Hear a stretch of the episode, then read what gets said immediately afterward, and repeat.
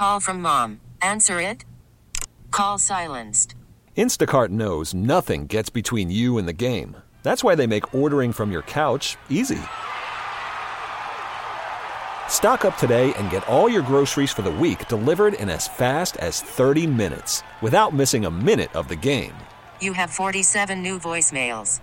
Download the app to get free delivery on your first three orders while supplies last. Minimum $10 per order. Additional terms apply. The big lottery tonight. Get your lucky charms out, You know, huh? I- I Two and a half percent chance for the Pistons. I will say, Mike. top uh. Mike tried to present it in a way, you know, to basically say, "Is this like a must-watch type of thing?" You know, this is a huge thing. If if it's the a Pistons- must-win lottery. if they're what it is. somehow yeah able to get into the top three, it could potentially have a huge you know role in the Pistons being a factor in the East. If they don't get it, which Ah, let's be real, they probably the won't. luck. They're screwed for another five years, and there's really no even less hope than there already was before. So What about the 0.7 percent chance of getting the number one pick? yeah, I mean, the Cavaliers have beaten those odds two or three times, I right? I just can't. I just can't do it.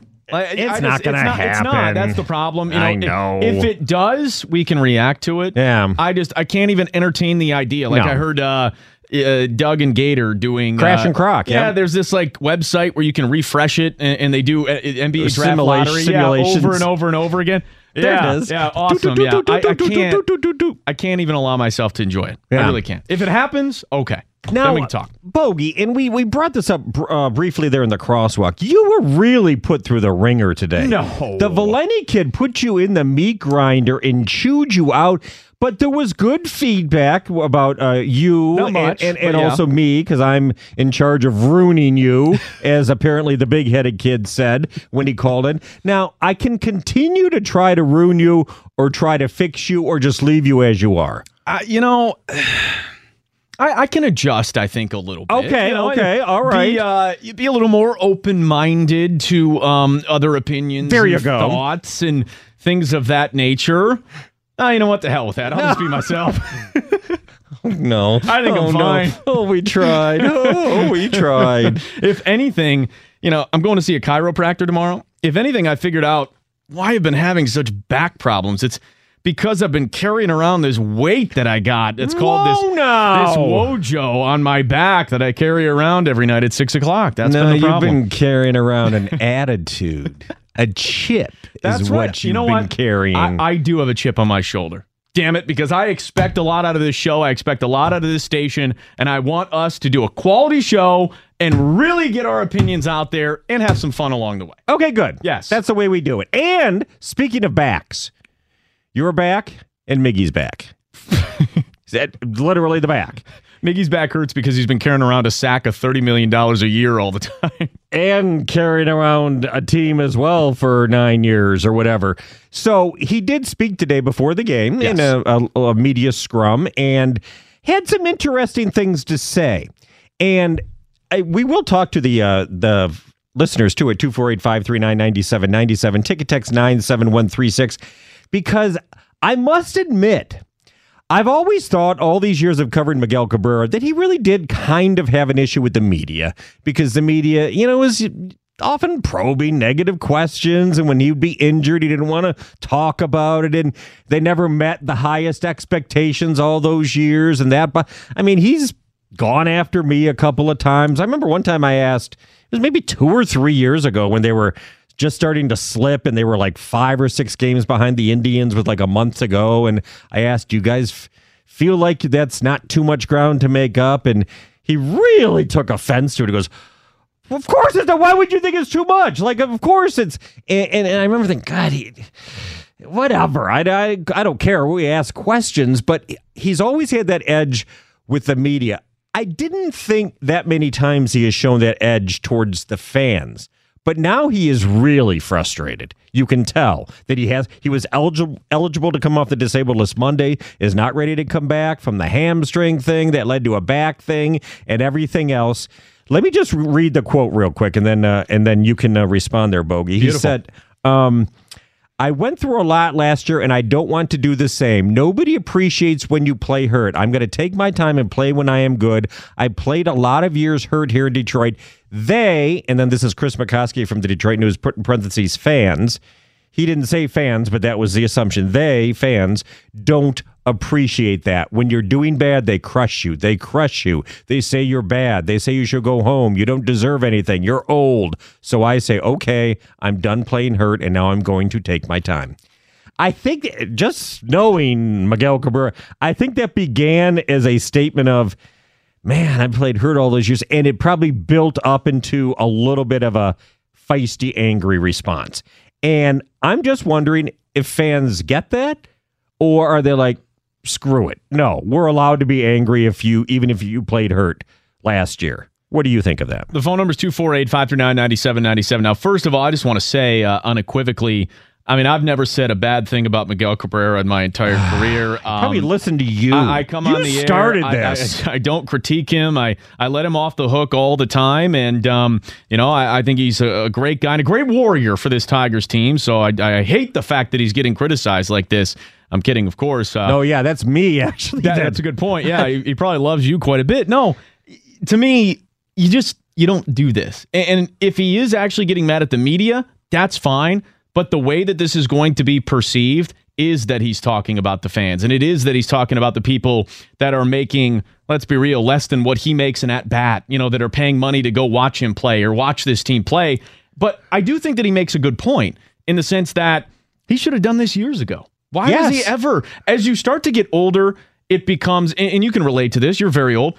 Hey! you start, you start it, the recovery time. Okay, ends up being a lot more difficult, right? Like if you tweak your back or you know hip or whatever, it's going to take you longer to potentially get back out there. As Miguel Cabrera's career has gone on, and because he's such a big individual, I think the injuries have really started to take a bigger toll on him. And uh, I've said for a long time, why are you trying to rush back? Why are you just saying, no, I'm fine, I'm fine, even though we know you're clearly injured? Oh, absolutely. It would have helped this franchise had he just sat out like he's going to do apparently right now. But I don't let the franchise off the hook there. Two things. Number one, and and maybe this goes back to Ausmus not having a firm. gr- I wondered a few times the last two or three years why didn't they just tell him to sit down, right? A few times. That's number one. That I do think it once again goes to Ausmus letting them just handle things themselves. And number two, it goes to there were until midway through last year there were always expectations and i think he felt the pressure to to play to try to deliver. And whether it was being put on him or self put on him or whatever but he felt the pressure. So i laud that he tried to play through it. But you're right. But the second half of last season he couldn't he had no power whatsoever. He thought he was doing the right thing. And now he's admitting that i got killed for it. I looked terrible. He's probably embarrassed how bad his numbers were last year and he's saying he's not going to do that anymore and he shouldn't do it anymore And just for comparative purposes, I think this is an interesting dynamic because you have two guys that make roughly the same amount of money, you know, every single year. The franchise pillars are going to be around forever, you know, in their prime years. Look at Matthew Stafford. Matthew Stafford is quite possibly the most talked about divisive, you know, athlete right now here in the city of Detroit. Is that fair? Takes as much criticism as he does, you know, takes some praise potentially from people out there that think, well, he's the greatest quarterback the Lions have ever had. When have you heard Matthew Stafford lash out about the way that he's treated by media or the way that he's treated by fans? He doesn't. no he doesn't He- at all. And not to mention, he's a very tough individual who's played through a lot of different injuries, never makes excuses, never wants to talk about it, never wants to point things out like that. To me, that's the way that you handle things. What Miguel Okay. Cabrera is doing here now and the way it's going to be interpreted, that's the opposite of what you want to do because you're, you're in putting a perfect fans world, you're right. in a bad you're spot. right. But you're also we also ask these guys when we ask them questions, we ask them hoping they're being honest, you know, and and, and just like many people say, why even talk to? They're just going to give you, oh no, I'm fine. Uh, so it. it Sort of percolated with him today. Again, no, it's not going to play well necessarily with fans, but he's being damn honest and he's trying to explain why he's eligible to come off the disabled list and he's not ready to go. And I think that's what he's trying to do is explain, listen, maybe in years past I would have, but I can't now. I I you saw I mean he's he didn't say this, but the thought bubble, you saw what happened when I tried to play hurt last year. Well, and let's be real. At this point, Does anyone really care if he is out there playing through an injury? I mean, it now. just doesn't matter. It's Yeah. totally different. He can take the time Now, now. when they start making a push here in July and they're in first place by a few games, they better be out there playing again, though, because they fans don't need to his stick now with Niko Goodrum out there. Come on. He's the future, right? 248 539 9797. Can barely speak. Uh, ticket text, of course, is at 97136. We'll read you the Miguel Cabrera comments once again. Just curious if they bother you, if it does kind of affect you, or maybe you have a little bit of empathy for the guy who has played through a lot of injuries because the expectations were there. It's Bogey and Wojo. We'll get to some phone calls coming up.